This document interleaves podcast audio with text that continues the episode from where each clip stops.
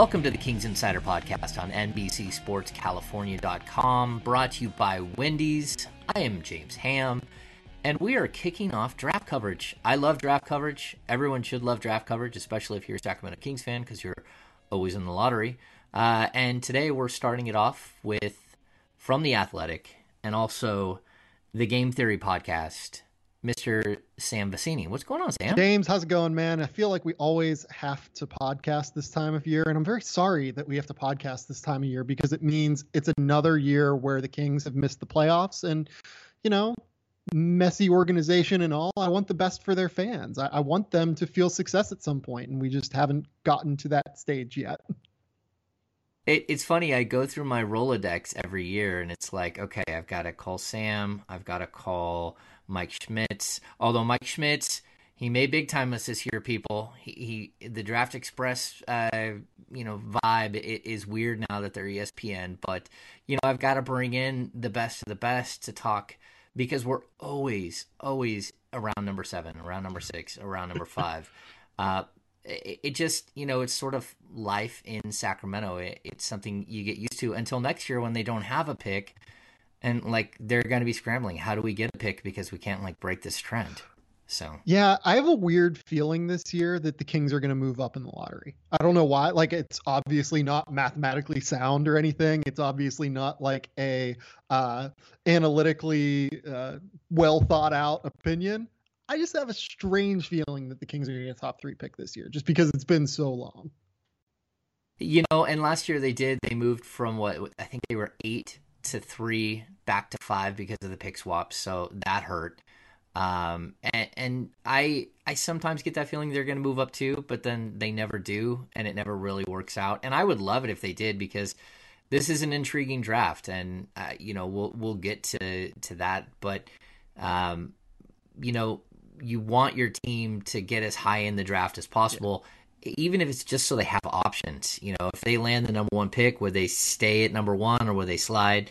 Would they trade back and uh, acquire some more assets? I mean, there are so many different things that that could happen, and I think that's the best part about draft season. It's it's almost like Christmas. You you think you know what you're going to get, but then you you don't really know because there there's wrapping paper around them, and you don't really know what's in each box, but you think you know, and so there's some excitement and there's you know and so uh, again i love it and and i guess the best part about being in sacramento is typically we get to see all of these guys yeah. they all come through and especially last year they were able to land i think it was something like seven of the top 20 came through sacramento yeah. So uh, they're they're definitely doing a better job of, of pulling in some of these picks. So I, I guess we'll start with this, Sam. How deep is this draft? Uh, it's it's always my first question. Like, is this a seven man draft? Is it a nine man draft? Is it a three man draft? Uh, what what is your first instincts on this draft? So, it's a great question. I think we're very early in the process still. I, I feel really good about DeAndre Ayton. I feel really good about like a next tier of like Marvin Bagley, Luka Doncic, Jaren Jackson. Uh, you know, Mohamed Bamba, you could throw in that tier as well. You could throw Michael Porter in that tier, depending on what happens with his back and all of the medical checks he'll get. Uh, you could even maybe throw Trae Young and Collin Sexton there uh, if you wanted. So I, I, feel good about six, and then you get two point guards. That's eight. Uh, you know, you could maybe talk me into someone like a uh, depending on if you like Mikal Bridges a lot, you could maybe talk me into Wendell Carter or Miles Bridges. I would say you should feel good if you have a top 11 pick in this draft. I, I like 14, maybe 13 guys uh, quite a bit whenever you include Kevin Knox and Shai Alexander from Kentucky, who are in a really tough mm-hmm. situation this year. But you know, I think that you get down to 13, you should feel pretty solid, but you know, there are different tiers within those 13 where you should feel, uh, you know, more or less confident. Now you brought up. Is, is he a legitimate number one uh, above and beyond, or is there still a one A one B with him and Doncic? So it's it's a great question. I feel the most safe with DeAndre Ayton. I, I don't know that he is the like he's going to be the best player in this draft. Like you know, with Karl Towns, we felt pretty good about Karl Towns being the best player in the Oh, of course. 2015 draft. In uh, 2016, we felt good about Ben Simmons being the best player in that draft. Although you'd hear like, you know, a couple of people complain about like, oh, is it is it Brandon Ingram? I didn't really ever get that. But this draft, I think he's number one more because he is the guy that you can feel most comfortable being productive on an all-star level. Uh, you look at what his numbers were this year; they were astronomically good for a freshman. Like it put him in a class essentially with like Tim Duncan, and uh, you know you could throw in Chris Kaman on the lower level. But uh, like his numbers this year were 20.1 points, 11.6 rebounds, while hitting 61% of his uh, field goal attempts. Oh yeah, and he went 12 of 35 from behind the three point arc because he can shoot and blocked almost two shots a game because he's seven foot one and the biggest athletic freak I think I've ever seen other than LeBron James. So like you can feel good about that guy, but he's not like a flawless prospect. He is some defensive concerns. He wasn't awesome on that end this year. Uh, he has some concerns in terms of the jump shot. Is he going to be a true stretch big? And, you know, there are some worries about how he reads the game in terms of his passing ability, how he reads the game in terms of his feel. He's a good passer whenever he gets time and energy, but that time dissipates really quickly in the NBA. So, uh, really, really high level player, and you're nitpicking whenever you bring up those negative aspects because the positives mm-hmm. so far outweigh them. But I don't think it's a sure thing that he's like the best player in this draft either. Yeah, when I watched him, especially when they got bounced from the tournament, I thought, number one, not a great basketball IQ. Um, that's going to have to come. He, he, needs to spend more time on the court. I thought, uh, not great in space, specifically on the defensive end. Like if if really? he's got to defend, I, I, don't know. I, I just thought, you know, when they played Reno and I'm watching, it was Reno, right? They got bounced by Buffalo. Um, oh, Buffalo, yeah. Buffalo. Yeah, yeah, yeah and you're watching a big man that that is has no business in an NBA and he and he's running right by him. I thought, okay, I, I see a little bit of space here. I didn't see the motor, uh, although he is physical and he and he does have some some moments. But I also like, man, is is his his main post move? He didn't do his work early, and then when he did, his main post move was like a pin down over the top, under standing underneath the basket. Uh, I just thought he need he's going to need yeah. time and while his physical tools are incredible he may take you know two three years and, and i guess that's typical with any big anyways um, but he, he's not going to take a team and make them great in year one uh, and probably not year two I, I think he's probably a little bit longer of a prospect than a lot of first, you know, number one overall picks are where you mentioned Karl Anthony Towns, where you knew coming in, oh man, this guy, I mean, he may not put up 20 and 10 in his rookie year, but he might cl- come close. Uh, and so that's just my opinion. Maybe I, I'm way off, but I've also talked to guys who, you know, who spent a lot of time in the Pac 10 or the Pac 12 and they're like, man, every single coach is raving about yeah. this kid and just says he's just you just can't defend him. So so maybe I'm off, but uh, you know, as as far as a number one prospect, uh, he's got sort of he looks the part, right? Yeah, he he more looks the part than anyone in this draft by far, uh, really than anyone since like LeBron James, and that's I don't think that's an exaggeration. Like he is seven foot one. 260 pounds, but like the 260 pounds wears like perfectly on his body. Like he is a muscular physical freak who has a 40 inch vertical yes. leap, who is a seven foot six, seven foot seven wingspan. Uh, just every single little physical trait, he has it like in more ways than any player, I think, since LeBron. Uh, the athleticism is there as well. I tend to agree with you on the motor uh, not being like at the highest level, but I think that something that is worth remembering is that all of this has to be put into context. So, motor was always his biggest concern coming into Arizona. He mostly played really hard this year. Uh, the Buffalo game got a little bit rough. the, the, Buffalo yeah, yeah, game yeah. got very, very rough for him. But, you know, he mostly dispelled that notion as much as he could this year that he wasn't necessarily going to play hard all the time. Um, also, it's worth pointing out how atrocious Arizona's defense was in general this year because they had nobody who was a positive perimeter defender, really. Uh, Dylan Smith is maybe the worst perimeter defender like technique wise I've ever seen. Uh, Rawle Alkins was coming off of a foot injury and was really really slow because he has a big frame to begin with and just got blown by consistently. Alonzo Trier is not a great defender and Parker Jackson Cartwright is like five nine. So he got put into a lot of really really difficult spots. And he actually made the All Pac 12 defensive team because he protects the rim and because whenever he got put out on an island with guards, he could shut down penetration whenever his like mind was locked in. I am a little bit worried. I'm more worried about the interior rotations with him defensively. I don't think he reads the play as quickly as he needs to. Uh, but on the perimeter, I feel pretty okay about him moving. Yeah, and I think also being in a lineup with another big really didn't help him either. I yeah, mean, at absolutely. the NBA level, it, it's just gone away from that too big. I mean, you have teams that have two bigs, but it really has gone away from that, you know, grit and grind, the the two monsters in the in the post, and you've got to be more versatile. So it's good that he can shoot. Um, I, I, just didn't really love him matched up against power forward yep. sometimes, and so again, I mean, I think that there there's so much to work with there, and the Kings would have to get so lucky to get the number one pick. But I'll say this too: like if the basketball gods are shining upon people for doing things the right way, um, I think Sacramento, of all the the teams that are in that bubble, eh, eh, you know, the the top of the lottery, they really did play it out. They they actually tried to win games. They win won games even when they shouldn't have won games, and it hurt them. Even the last game of the yep. season, you know, they they beat Houston. Of course, Houston signed they signed a guy at like 5 p.m. and, and put him in the, in the, lineup and played him a bunch.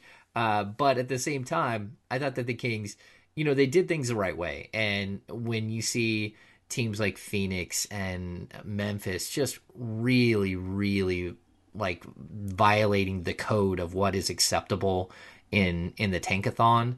Um, so I, I would hope that the Kings would get some love from the basketball gods for for playing it out and, and, for you know taking an honest approach. They took a really strange approach at the beginning of the year where they have ten players under the uh, you know on rookie scale deals. I think it was something like uh, eight of them combined to play like seventy seven games uh, in their careers, and then you had Buddy Hield who had played eighty two, and then you had Willie Cauley Stein who had played. Uh, but outside of that, you know, they really did go into the season young, knowing that they were hitting a reboot and and rebuilding in a way that I don't think anyone has ever seen. Um, but again, the basketball gods have to at least smile at them a little bit and say, "Hey, maybe maybe we give you a little bit of a bump here." Yeah, I mean, I, I again, I want to root for the Kings because I like a lot of the guys that are on this roster. I think that De'Aaron Fox had a rough rookie year in a lot of ways, but he mm-hmm. is a guy that constantly shows effort. He plays hard all the time. And I hope that the defense starts to translate a little bit better, just I think as he continues to fill out his frame.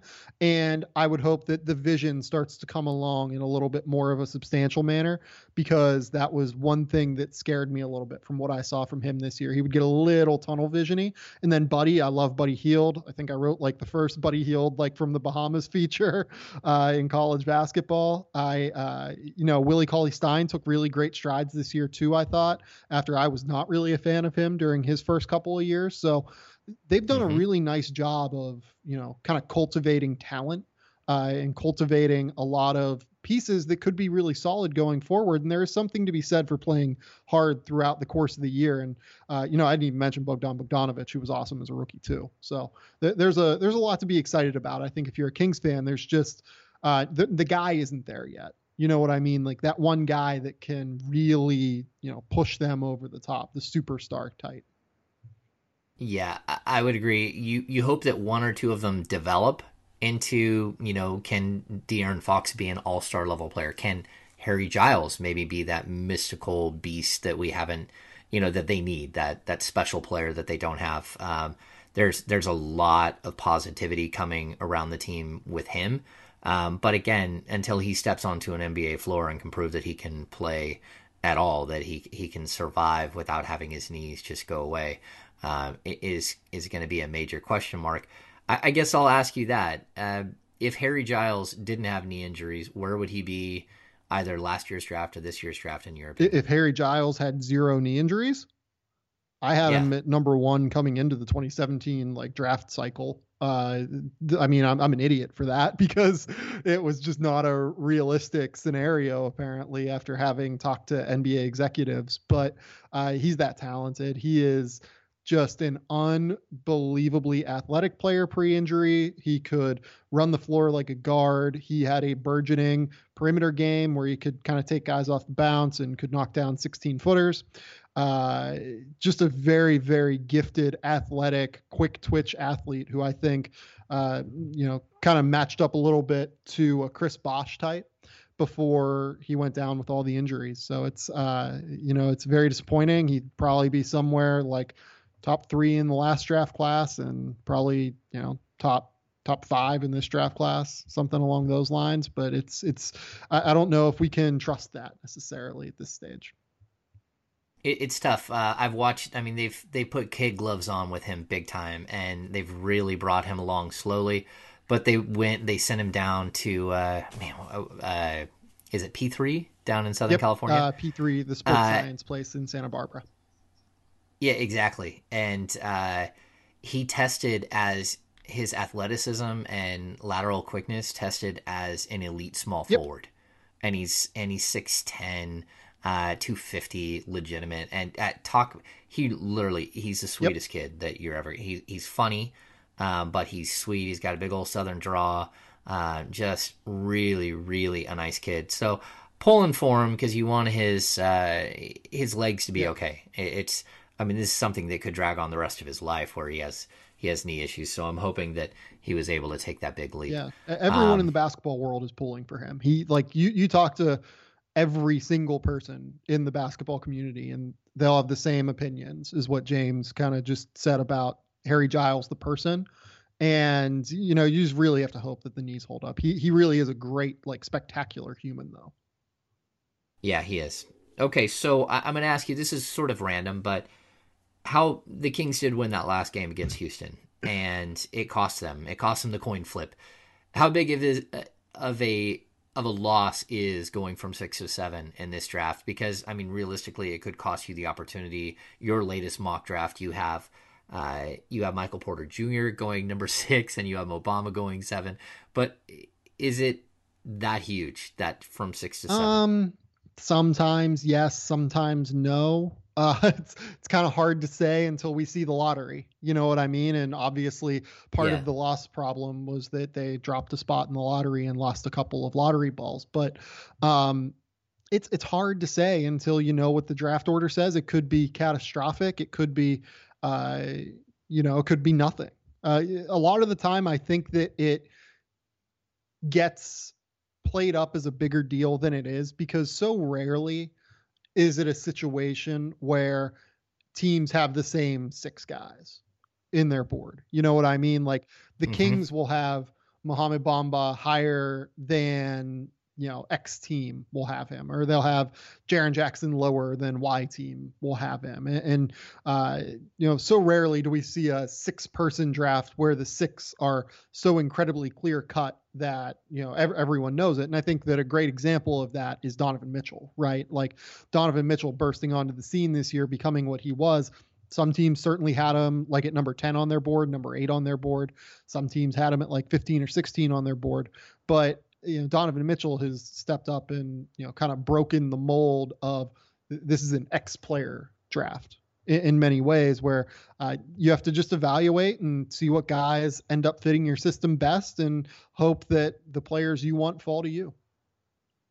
Yeah, it, it, it's funny you bring him up because I know a lot of people they say, "Oh, well, look, Giannis slid and Kawhi Leonard slid," and it's well, those guys slid, but they also weren't who they are, you know, in year one and sometimes even year two. What we saw out of Donovan Mitchell, and when we had Donovan Mitchell in Sacramento for pre-draft, I actually thought there there was a way that Donovan Mitchell would have been selected by the Kings, and that was if De'Aaron Fox would have gone higher, and say a player like Jayson Tatum or Josh Jackson would have fallen to number yep. five the Kings would have drafted a small forward there and then come back with a guard at number yep. 10.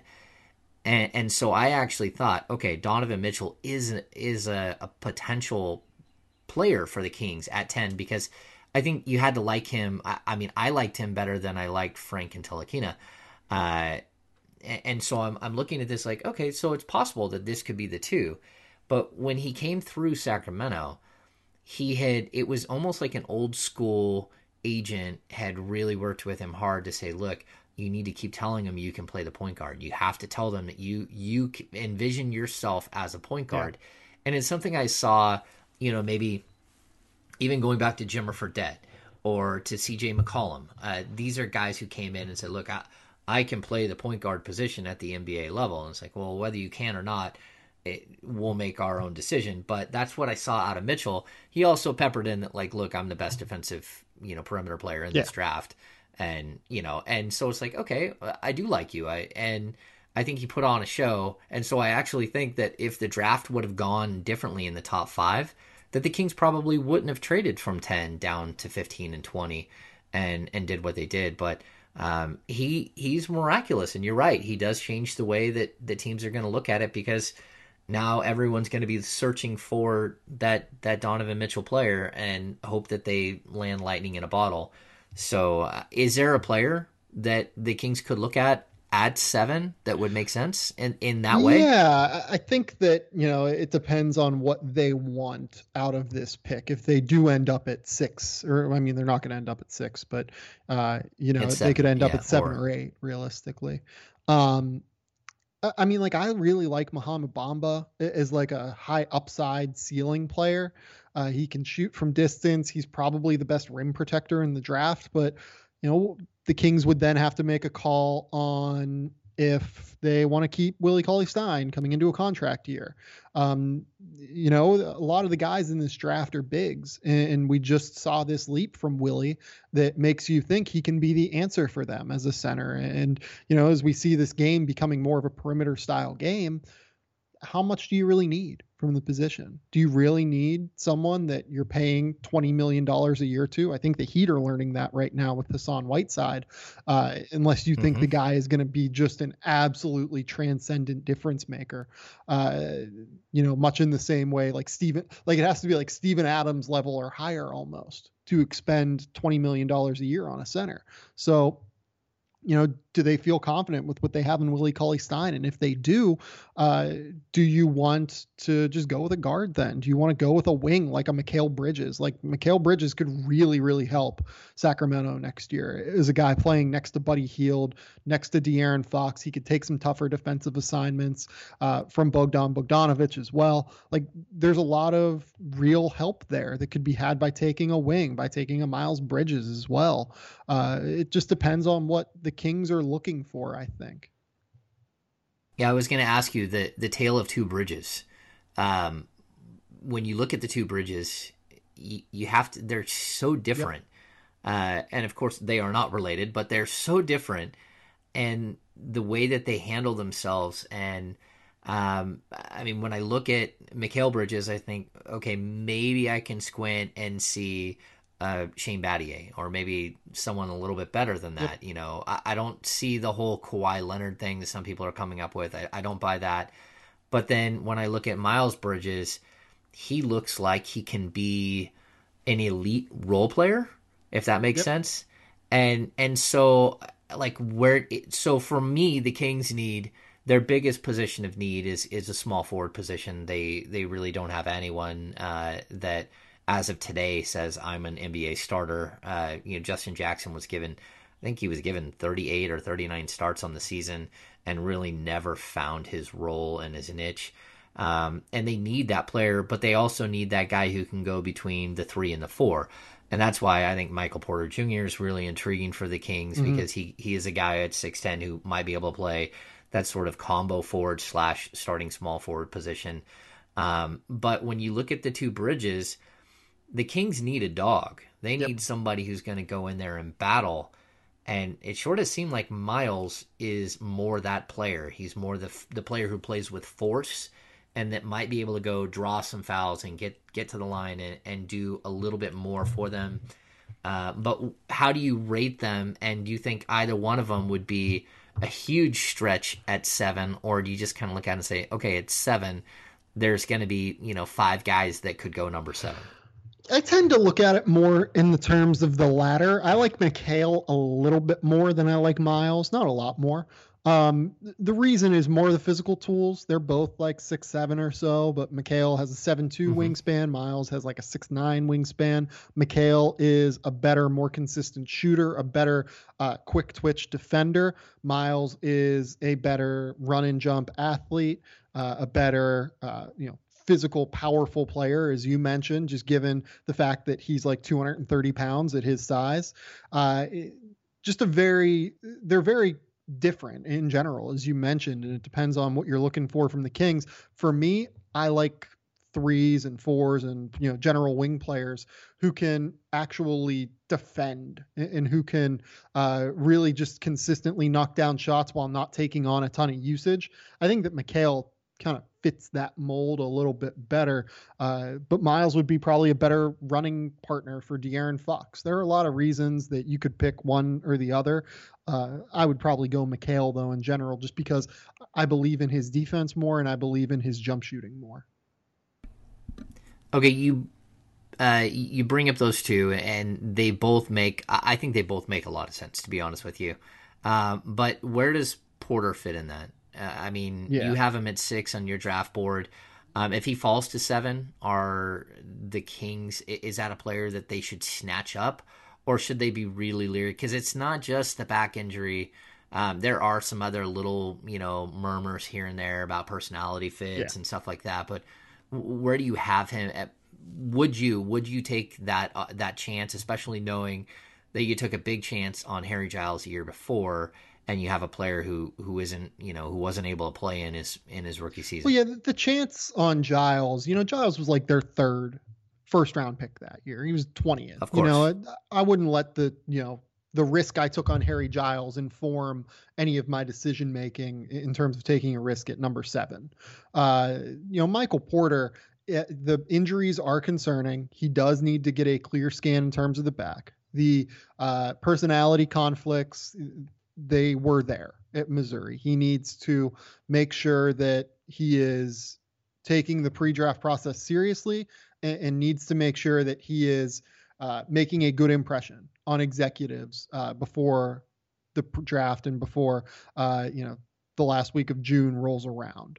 They're certainly going to get reports, but he was never a kid that had those personality issues going back through his career at you know Nathan Hale and before he moved to Washington when he was from Missouri never had those issues in Columbia like it's a very it's a weird deal with Michael Porter but you also have to remember this he was the best player he was the best prep player in the country last year he is the number one player mm-hmm. in the mm-hmm. 2017 recruiting class for many folks uh, he is a three level scorer who can get buckets with the best of them he is a guy who can handle the ball. He can knock down shots from distance. Uh, really can drive. Really feels comfortable from the mid range. And at six foot ten, he has great defensive versatility due to how fluid he is athletically. I think he gets kind of knocked a little bit more than he should for his athleticism. I think he's actually pretty bouncy, uh, and he gets up quick uh, whenever he does jump. So uh, I am a fan of Michael Porter's game on the floor does need to show a little bit more toughness, does need to show that he's not going to be a personality problem. But I think that his ceiling is a level higher than guys like Mikal Bridges and Miles Bridges. I would agree 100%. I think the ceiling is too much to pass on and I think you want to you want to make sure that you you know who you're getting personality wise, but at the same time, I think the Kings might need somebody who who who thinks he's great and wants to go out and prove that he's great. Uh, they've got a few guys that, that that do have that opinion, but they also have you know some guys that uh, Dave Joerger talks about all the time. We have a group of really really nice guys. Sometimes you need someone to not be nice, and you need someone to, you know, maybe he's got to be put in check a couple of times, but at the same time, uh, I, am not sure that the Kings have a personality that can put somebody in check. If you know, just depends on where their veterans come back, who comes back, and who doesn't. So he's such an intriguing prospect, and if I were the Kings, I would be looking at him as really a guy that if you don't get one of the top two, that he might make as much sense as anybody else in this draft for you. Um, and, and, then you know again if if one of the bridges are uh, what you're choosing from at that point and you don't want to draft a Mo Bamba or you you pass on a Wendell Carter Jr. Uh, because you know you have such a need at one position that you know I think it's basically Porter and then it's the bridges like whichever one you like best and so I, that's where I kind of look at the Kings at number seven. Um, I'm going to ask you this: uh, you got two two point guards, Collin Sexton Trae Young. The Kings, uh, they're not drafting a point guard. I mean, there's it doesn't matter best player available. I don't think either of those players stick out to me as so good that you cannot pass because you have uh, De'Aaron Fox. But is there potential for one or two of them to help the Kings in a different way, where they drop somebody to them? They they jump up in the draft process into the top five or six and push somebody better back to the Kings. I think so. Yeah. Uh, you look at Orlando. Orlando has needed a lead guard for how many years now? uh, many. What do you mean, Elfrid Payton? What are you talking yeah, about? we'll say at least what five years now they've needed one, uh, basically since Jameer yeah. Nelson left. So, uh, yeah, I think that they're certainly going to be in the market for one. I think that Atlanta could be in the market for one, depending on what they think of Dennis Schroeder. Uh, I think Phoenix certainly could be in the market for one if they if the unquestionable happens and they fall to like four in the draft. Um, you mean like what always happens yes, with the Kings? Exactly. Like they have 17 wins, they fall to they fall three spots to number four. They they have what 22 wins the next season. They go from number two to number five. Yeah. So you mean like, like the Kings, Kings, if something yeah. like that happens? Um, but I, I, think that Luka Doncic uh, is going to be an option for a lot of those guys. Some folks believe him to be uh, a little bit more of a lead ball handler type in the NBA. Uh, they might think of him as a potential point ish type player. Uh, Trae Young, you mentioned. Trae Young is all over the board in terms of evaluation. Some teams think he is like a top four player in this class. Some teams think he is like a late first round pick. You really are going to be all over the map on where he ends up. So he could certainly jump into that mix. Collin Sexton, a lot of folks really love his demeanor. They love his mentality. They love the way that he is constantly attacking every single time he takes the floor. Um, not impossible that he jumps into the mix at number six, number seven, something like that, depending on who gets that selection too. So I think the Kings could certainly be helped. I would mention this if I was Sacramento, I would not like be totally out on taking a point guard. Like, I mean, I know that De'Aaron Fox is there, obviously, and he's your, you know, guy that you want to build around, but you're Trae Young and, you know, you're sitting there at number eight and the Kings end up at number eight for whatever reason.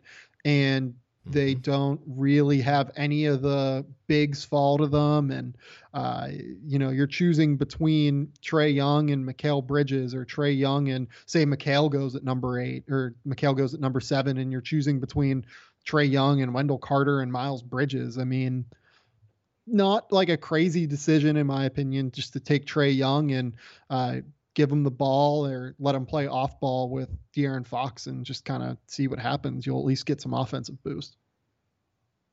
Okay, I know I can't keep you all day, but I- am going to ask you. You you brought up uh, Luka, and I, Kings fans are going to be all over him because they always fall in love with one prospect. They all know that.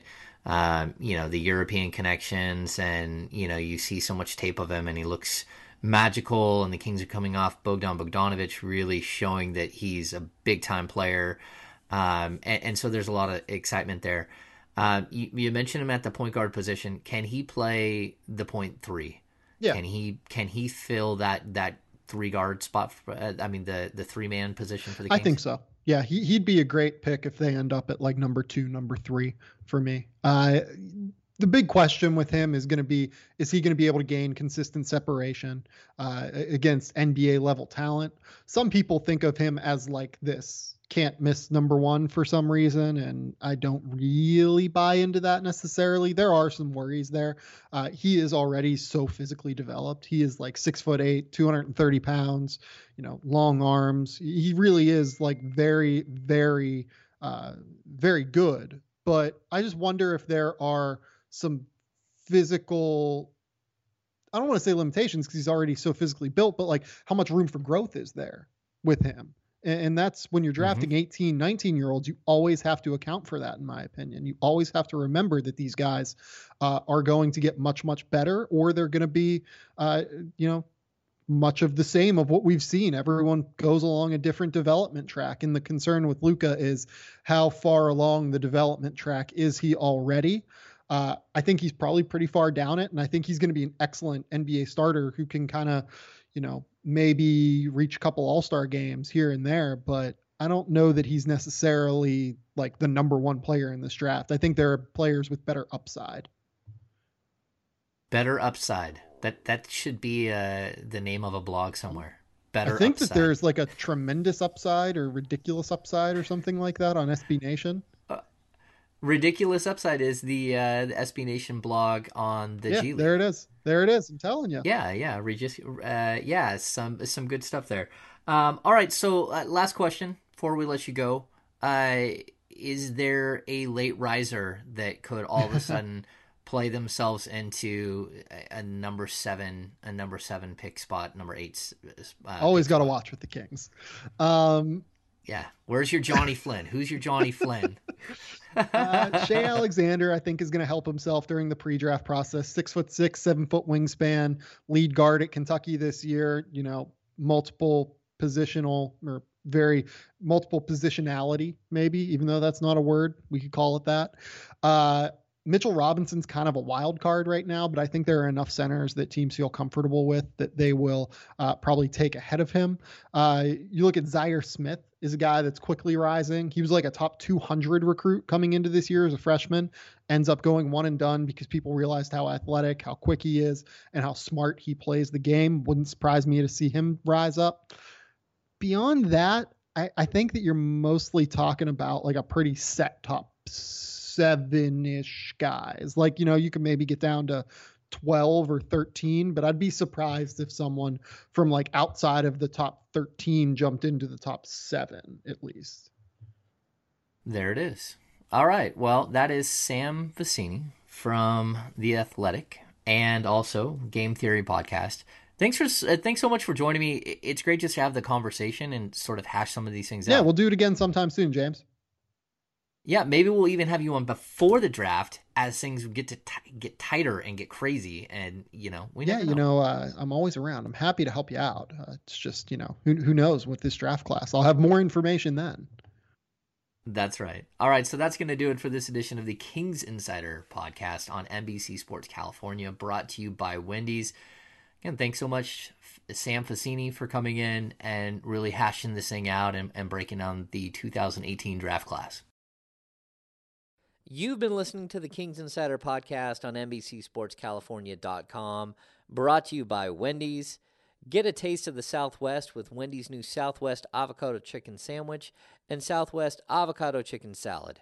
Bold Southwest flavors topped with cool, creamy avocado, but they're only available for a limited time at participating Wendy's. Make sure to drop by Wendy's. And hey, if you haven't already, please visit Apple Podcasts or Google Play to subscribe to our podcasts. And if you like what we're doing here, give us a rating and a review. You can follow us on Instagram, Twitter, and Facebook at NBCS Authentic. We'll be back next week with Doug Christie and other amazing guests. Thanks for tuning in, Kings fans. We'll see you very soon.